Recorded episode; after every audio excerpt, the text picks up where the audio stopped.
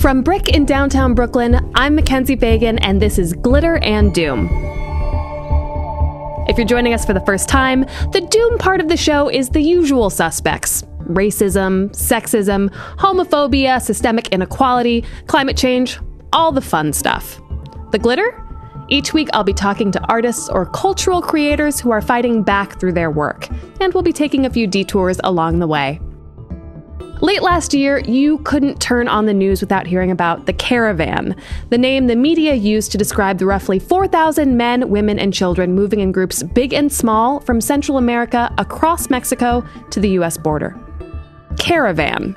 While a traditional reading of the word might evoke kaftaned merchants traveling together on camelback through hostile deserts, a more contemporary usage brings to mind a joyous carnival or a lovable but unwashed group of friends heading to the Glastonbury Festival. In either case, the word describes a mass, a collective noun, a hashtag squad.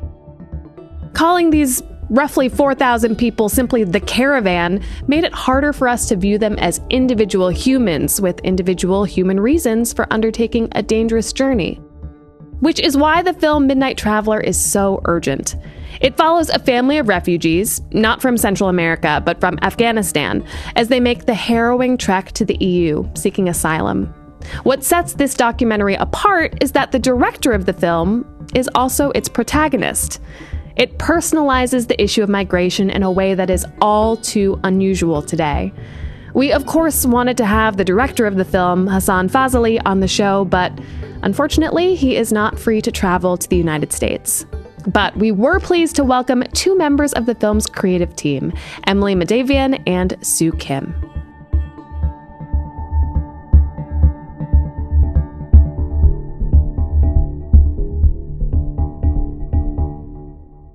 Well, I wanted to thank you guys for joining me today. Emily Medavian, Sue Kim, thank you so much for being here. Thank you for having us. So you have a film called Midnight Traveler that is out in theaters now.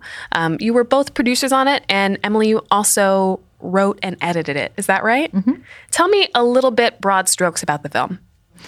So the film is about an Afghan family, Hassan Fazili, who's a filmmaker, his wife Fatima, who's also a filmmaker, and their two daughters. And they find themselves in the position of having to travel the migrant smuggling route to Europe when the Taliban puts a price on his head. So the film opens with a family in Tajikistan. Why do they find themselves there? So Hassan, like I said, was a filmmaker. His wife was an actress on Afghan television. And he was hired on a project where he made a documentary that profiled Taliban fighters who laid down arms. And after it aired, the Taliban assassinated the main subject of the film, and he was just extremely fortunate through a friend that he heard that he was also next on that hit list. Why do they flee to Tajikistan, and what do they do once they're there? Well, Tajikistan is a Persian-speaking country, so for a Dari-speaking Afghan, it's a common language, and it's a safe country relatively. Afghanistan is landlocked, so you have limited options. And from where they lived, that was the best place to get to quickly and to get a visa to enter quickly. Sue, I want to ask you, how did you become involved in this project?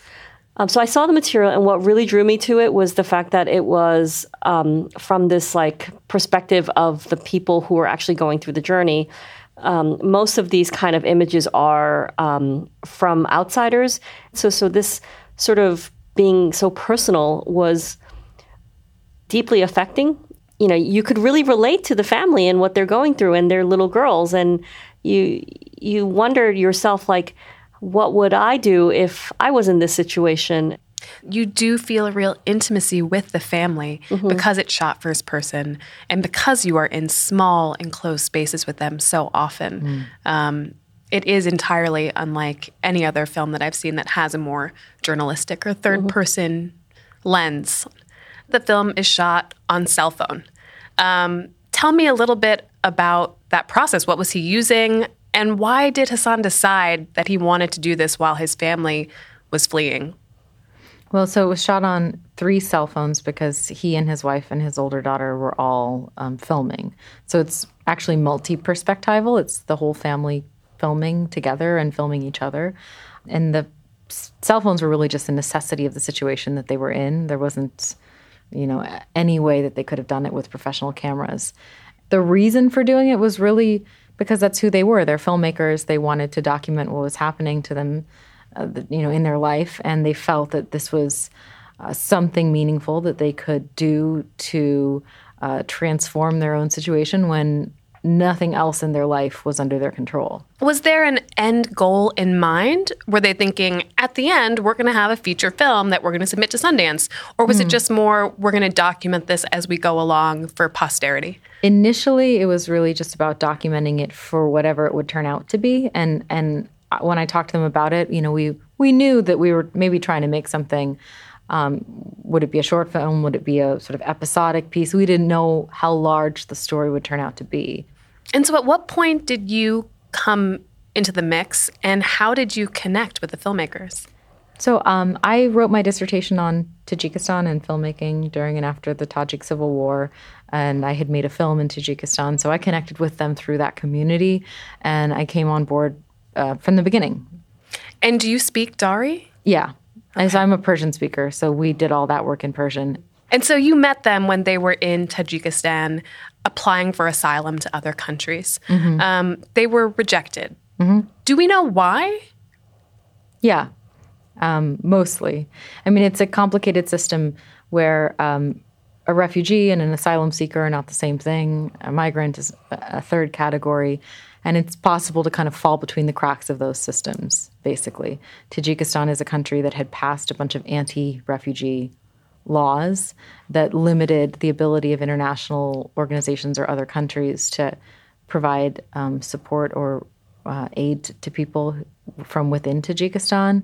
So even if you had a valid claim, like the Fazilis did, if you were applying from within Tajikistan, because of bureaucracy, your application was unlikely to be accepted? It was, yeah, there was various extreme limitations that were placed on what kind of support you could receive. So they did have the identical case at the beginning of the film that they have at the end of the film. And you see that from one physical location, that meant that they couldn't receive protection, and from another, they could, and the interim was this extremely traumatic journey. So they were aware that if they wanted to increase their chances of being accepted as asylum seekers, that they would physically have to go to the EU. Yeah. Okay, here we are at Brooklyn Defender Services. Thank you so much for talking to me today. Of course. What is your name and where do you work? My name is Michelle Quintero Millan, and I'm an attorney here at BDS. I work on one of the immigration teams. I work in the NIFA program, which is a program that provides pro bono legal representation to immigrants who are detained and who are in removal proceedings. Can you tell me what the difference is between a refugee, an asylum seeker, and a migrant? Refugees are often someone who has fled their country of nationality or the place that they were born, and they're seeking some sort of protection. Once they apply for asylum, they wouldn't be considered in that refugee definition. And migrants, I think, is like the broadest of all of these definitions, because refugees can also be migrants, and some migrants are refugees, but there's some migrants who maybe they didn't flee because they were physically harmed or there was a persecution, but there were other factors that motivated them to leave or pushed them or pulled them. So you might be a refugee and also a migrant, and then at some point you may become an asylum seeker. Right. So if somebody has a valid asylum claim, would they be treated differently if they were applying in their country of origin as opposed to in person in the country that they would like to resettle in? So very few people would be able to apply living in their country of origin. Normally you have to leave your country, and once that happens and you've left your country on account of one of these protected grounds, something happened, only then would you be considered a refugee. Who does this process work well for? I'm not sure the process really works well for anyone. Are there people who might have an advantage, though? People who are more educated, who have more access to resources, people who have grown up in a system where documentation is very valued. say, for example, if you've never been to school, you have no formal education whatsoever, and your ability to remember when events happened, often our ability to remember those things is because we tie them to, I was in second grade, or that happened when I graduated from this. But what if you're in a place where you've never been to school, so your ability to remember when things happened may not be in the same way? If you don't remember that, is that because you're lying? You were a refugee officer for the United States government? I was. So did you travel to other countries to interview asylum seekers? Yes, I did. One particular kid that I interviewed when I was in El Salvador, he was deaf-mute and only knew home sign. And so in order to do an interview, you would have to have someone from the family that knew his home sign. And when you say home sign, you mean that this is just within the family they've devised a system of communication? Yes, yes. And so it's like having to create words through different signs as you go along. I relied on the person that was there to interpret, but I drew a lot of things. Asylum is very complicated. If you're asking someone if they're afraid, if they've been threatened, harmed, things like that have happened in their family, even if they're able to express that, the reason why someone has been harmed or threatened is of vital importance to refugee and asylum law. Only kids who met the refugee definition would be able to come to the United States. And so in his case, I was trying to do my best, but I couldn't get there with the way that I was able to communicate with him. In all of the debate about who should be allowed to come to this country, who's documented, who's undocumented, what do we do about it, what do you think is lost? If your family was suffering the same sort of harm that families in many countries are suffering, you would do everything possible to get your family out of that situation. There's reasons why people take this journey and take all of this risk. If you just think about I guess it's hard to put yourself in that situation if you haven't been in that, in those circumstances. I think people are almost numb to it, so I'm worried about what is going to happen next. Where do they go from Tajikistan? Back to Afghanistan, mm-hmm. Then to Iran, and then to Turkey. From Turkey to Bulgaria, mm-hmm. From Bulgaria to Serbia, Serbia to Hungary. And currently they're in Germany. I mean, the part that is really shocking as a viewer is that you see the passage of time through the girls, mm-hmm. particularly Zara, the younger, who starts out basically as a baby and by the end is like, I don't know, 4 or 5? It's just a real physical manifestation of how long their journey takes. The longest chunk is when they're in a refugee camp in Serbia. Yes. Is that right? What are they waiting for? In Serbia, they were waiting for their names to come up on a list that would allow them to go to Hungary and put in an application to the Hungarian government. And there's a lot of people on that list. And some of the people end up leaving the list and trying smuggling routes through other countries. But the legal route is to wait for your name to come up.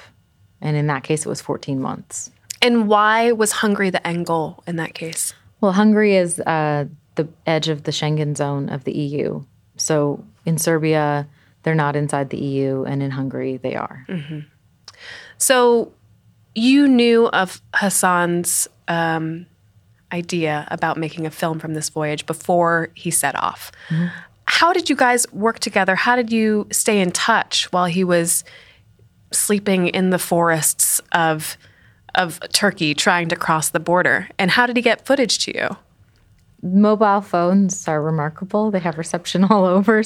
The footage, I just arranged people to meet them and copy the footage off of their media cards onto hard drives and mail the hard drives to me, so that I could keep the footage safe while they were traveling.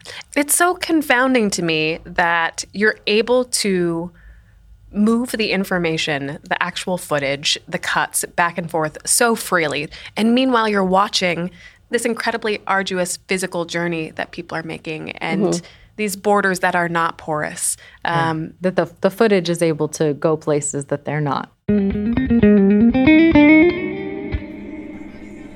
Hi, what's your name? Levi. I'm in the market for a cell phone, but I have some pretty specific needs, so I'm wondering if you might be able to help me find the right cell phone for me. Sure.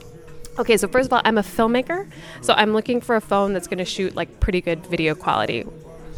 I would suggest the Note 10 series, which recently came out. Basically what they did was like they made like a mini computer, so you'll be able to record those videos in the best high definition as possible, and you'll also be able to edit them on your phone, so you wouldn't need to use a laptop or anything. Oh, that's really cool. All right, my second question is I'm also going to be using the phone on an international trip, so I'm going to be going through like 8 countries. We have in our plans, it's $90, and you get unlimited talk text here while you're in the U.S., and then when you leave, you get international calling. So it'll be anywhere from a minute to 25 cents per minute to call. Your text will be free, and you will have data while you're abroad. Okay, and does your network cover like that part of the world, Afghanistan, Iran, Turkey, if you go on Bulgaria? The website, it will tell you all the countries that T-Mobile covers. So over like 200 plus countries that we cover. But if you want to be sure, you just go on the website and it will tell you all the countries that's covered for the international. Okay, cool. All right, the next part is that on this trip, I'm not totally sure where I'm going to be staying exactly yet. So I need to work that, but there's like a chance that I might be sleeping like sort of like camping. So like outside, and there might be long stretches of time where I may not have reliable access to electricity. So battery life also going to be really important. Note 10 Plus has a really great battery.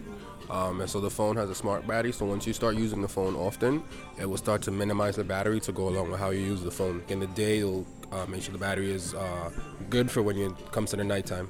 And then the last question is, I need a phone that's pretty rugged as well, because in addition to the camping, I might be doing some things like sort of like adventure sports. Like there might be water involved. I might be water resistant. Okay.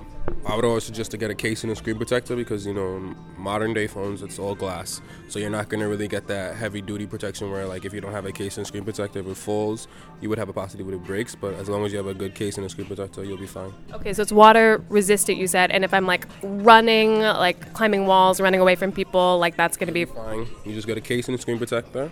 You get insurance on the phone. And if your screen protector breaks, T-Mobile will exchange it for you for free. Really? Mm-hmm. As long as you got the insurance and you purchased it with T-Mobile. Okay, cool. That's all my questions. Thank you so much. I really appreciate your help. No problem.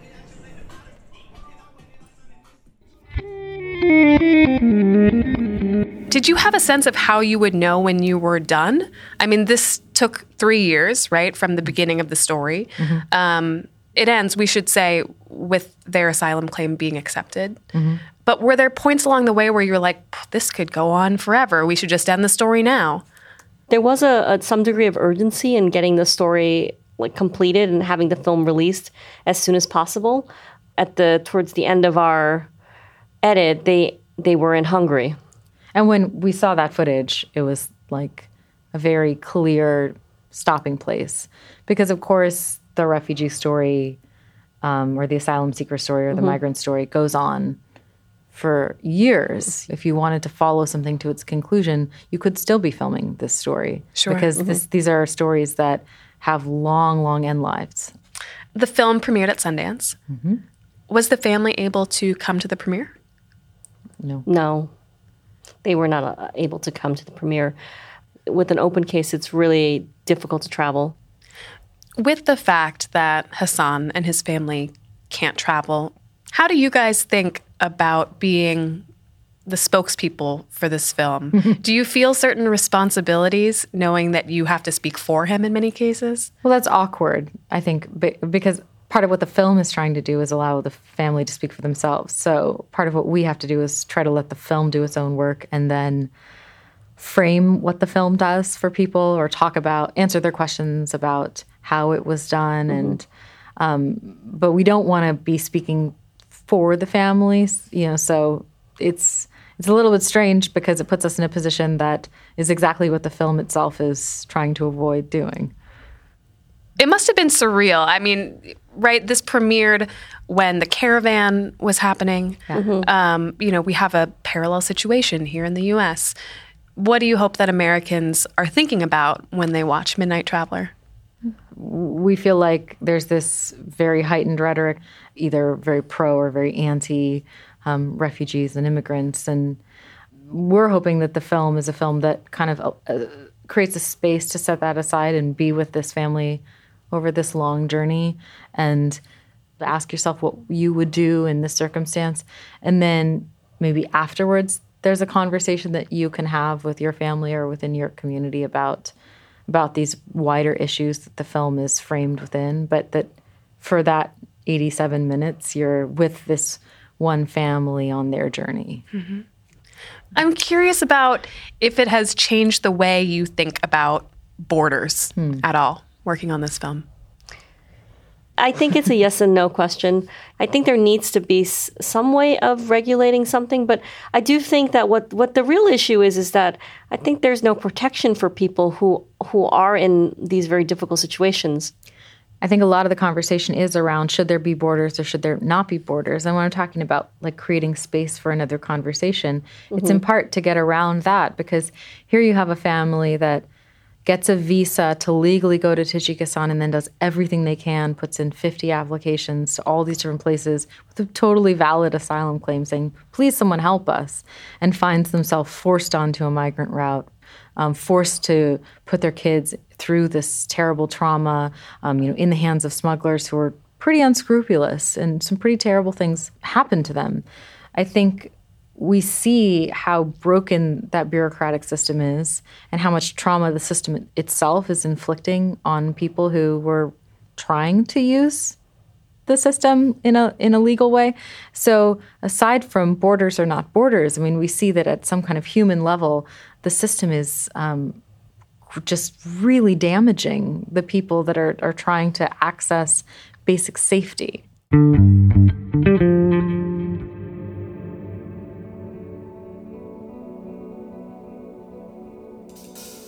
Let's talk about borders. For the family in Midnight Traveler, borders stand between them and safety. But are they real? A social construct? Are some borders more real than others, like the squiggly border between Missouri and Illinois that follows the Mississippi River and looks like an outie belly button? Is that somehow more legitimate than the ruler straight border between Colorado and Utah? And if the river were to change course, does the border change with it? All this is to say that borders seem like a pretty arbitrary thing. Snakes don't have to stop at borders to show their passports, which is lucky because they don't have hands. And birds flying overhead don't know when they've crossed into another country. Oh, except for vultures who live on the Iberian Peninsula. Hey, buddy. Okay. According to a study published in the March 2018 issue of Biological Conservation, scientists observed something very odd about vultures who were tagged and monitored along the Portuguese-Spanish border. They almost never crossed into Portugal. In fact, of the locations that were logged by scientists, 95% were in Spain, and roughly 5% of them were in Portugal. So if there isn't some invisible yet impenetrable wall extending 30,000 feet into the sky, why do the vultures opt to be Spanish buitre instead of Portuguese abutre? The answer lies in the exciting and sexy fields of sanitation policy and livestock management. In the late 1990s, bovine spongiform encephalopathy, also known as mad cow disease, was making headlines. In an attempt to curb the spread of the disease, in 2001, the European Union mandated that dead cows had to be swiftly removed from the fields and incinerated. But they rolled back this legislation in 2011, and Spain, partially in order to protect its buitre, once again allowed livestock carcasses to be left in the open. Meanwhile, Portugal is still following the guidelines of the 2001 legislation. So while borders may be as much a social construct as gender, the bureaucracy around borders makes them very, very real to birds and humans alike. You see the family in some of these incredibly vulnerable positions, and I'm thinking of the scene where a smuggler comes and says that unless they give him more money, he's going to kidnap their daughters. Mm-hmm. Those moments are contrasted with clips that feel like home videos. How did you, as an editor, strike that balance?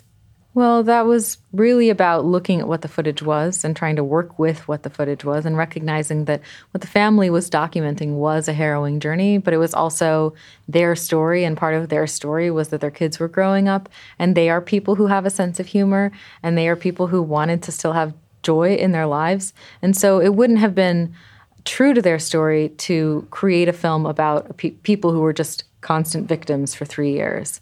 It was much more true to who they were and to what the story was, to include this lightness and to show that they were doing everything they could to maintain a sense of agency, to maintain a sense of humanity and normalcy in the midst of that. What was really beautiful was to see these two little girls growing up, you know, in this like very terrible situation. And I think Nagus is a very special young lady. One of the times when we're first introduced to her, she's in Turkey and the water is coming up and she says the water is angry. And she's just so delighted by the fact that, you know, this water is like hitting her feet. This is what this film is about, is like seeing that and like seeing, you know, how she's growing up. It's such a beautiful scene and so poignant too, because if you took that scene out of context, that would just be another home video, somebody's post on Instagram, but viewed within the context of the rest of the film, it's so heartbreaking. Tell me about the sound design and the score of the film. It was a challenging thing to do because cell phone sound sounds like cell phone sound, and so that's where like the music, the composition came in really to kind of heighten that sense of like place and also of experience. And our composer, Gretchen Jude, was really, she was very deliberate and she had a method for sort of dealing with the music. And she had listened to all the cars that they were in and she pulled chords from that. Yeah. And that pulled chords from the cars. The sounds of the cars, yes. Or music that's on in the cars? No, the sound. Engine. She pitched the engines of each of the cars that they rode in. And she used those pitches to build a chord that's the basis of the film score. Hi, is this Gretchen Jude? Hi, yeah. Good morning, or good evening. Good morning, yes. You're in Tokyo. Yeah, so I'm actually in Yokohama at Yokohama National University just as a research fellow here. So in addition to being an academic, you are actually a composer as well. Yeah, I mean, I'm a composer, performer, improviser. I talked to Sue and Emily, and they mentioned that you took the sounds that were recorded by the filmmakers and used some of those sounds specifically pertaining to car engines as building blocks for the score. Is that right? Yeah. I think the term we thought of was like what that I came to was like, what's the fundamental frequency of this film? What's the basic like underlying tone or tonality of the spaces that they go through, the machines that they're subjected to, and then that of course also sort of becomes metaphorical very quickly. And then you know, as I listened to those machines and the cars and all that stuff, I also heard these little snippets of Fatima and Nargis. There's little singing. And so I was like, wow, you know, the tenderness of their voices in the midst of these grinding machines that are all these, you know, these droning kind of heavy pitches. I would just listen to, okay, there's this car, whatever that they're in, and I would kind of hum along with it and then use a pitch, you know, like a pitch detector to figure out what that pitch was and go from there. Can you play me an example of that process? So, like, a basic one that I might use is this audio called E-loop. So I'll play that a little bit.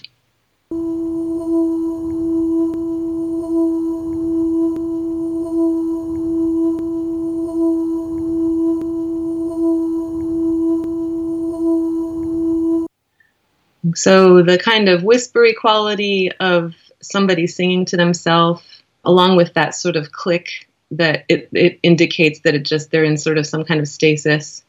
It's not really a naturalistic sound, even though it has some kind of a visceral quality. I think that's what I was going for with that. In the car scene where Fosley is reflecting back on his friend who had joined the Taliban This is the original voice sound.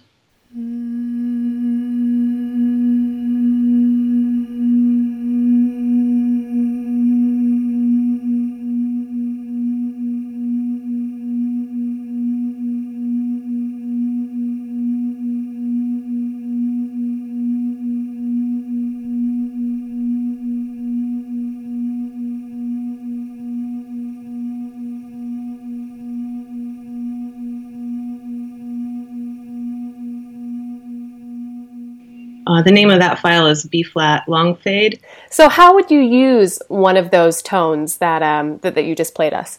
Right. So this is a pitch shifted down to create that really rough bass that you hear in that scene where he's in the car and reflecting back.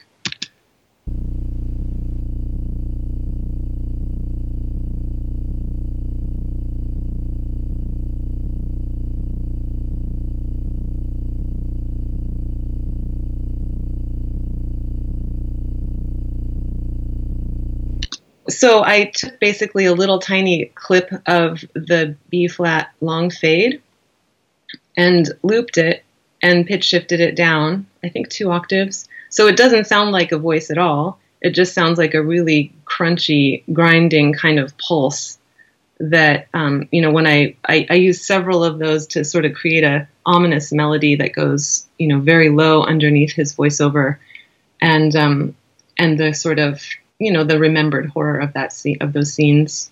As an electronic musician and as a sort of experimental electronic musician who I really, love noise and I want people to not be afraid of sounds that aren't song-like, I feel a little guilty because there is still this way that I used electronic noise in this film to really represent the sort of chaos. And I still have the little mixed feelings. So it's something like this.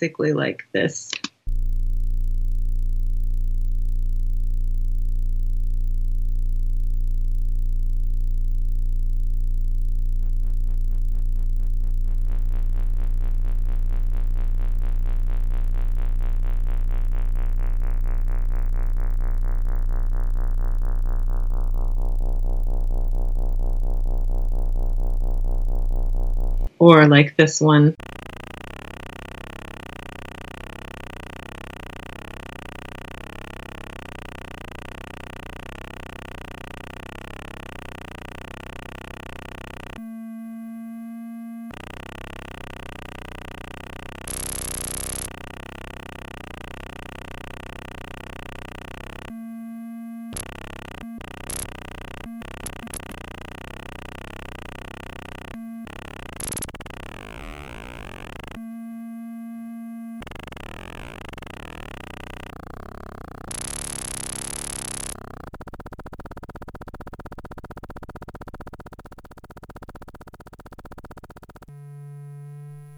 I mean, it sets your teeth on edge, and I don't want to be disparaging to your noises, but you feel like maybe you're betraying noise artists by using those noises to reinforce unpleasant scenes. Is that what you were saying? When you say it out loud so directly, I'm like, well, maybe I'm being over melodramatic, because it really does. It sets my teeth on edge. I'm like, and that's exactly the power of it and why it should be in that scene. But yeah. I understand that, though. Yeah, I understand the desire to push back against the idea that we need to have pretty melodies in order to take us on a sonic journey through a film. For other endeavors, I've done a lot of voice processing that I feel is not scary or creepy, or it doesn't evoke like a monster movie, or it doesn't evoke. I'm like, oh no, this is really a beautiful way of processing a voice. And then the minute I play it for somebody who's not sort of an experimental musician, they're like, oh, that's so spooky, and I'm like, oh. Emily, do you have a favorite scene? My favorite scene is when Fatima and Hassan have an on-camera fight, because it's a wonderful moment where it begins as a normal marital fight. And it seems like it's really just about appropriate behavior towards other women versus jealousy. Those are, kind of their two positions. And then it evolves into a conversation about the role of the artist in documenting life, and what are the boundaries of art and what are the boundaries of life. And it's a moment where his wife seems to see before he does some of the ethical challenges that are laying ahead in the road. And I also happen to know that's her favorite scene in the film. That's what she's told me. I love that scene, too, because he compliments a woman's appearance, a young woman's appearance. Mm-hmm. And in my head, when I was watching that, I was like, he shouldn't say that. Mm-hmm. And then his wife goes, you shouldn't say that. Exactly. That's a theme that emerges very strongly throughout the film, mm-hmm. is sort of this line between artist, observer, and active participant, mm-hmm. Father, filmmaker. Right. Talk to me a little bit about that conflict that comes up for Hassan. That's a common problem in journalism. It's a common problem in autobiographical filmmaking. But for him, at the beginning, film was this great opportunity to document what was going on. He had, I think, almost a utopian relationship to film.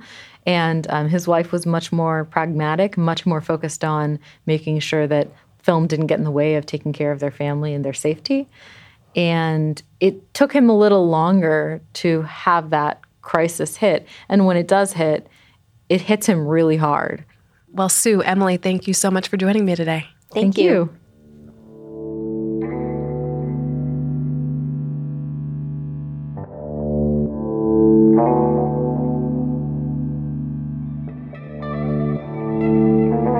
Thank you so much for tuning in. This was only the second episode of Glitter and Doom. So if you liked what you heard, it would really help us if you would subscribe, if you would like the show wherever you get your podcasts, if you would tell your friends, tell your enemies, tell your mom, tell your enemy's mom, whatever. We appreciate it all. Thanks so much.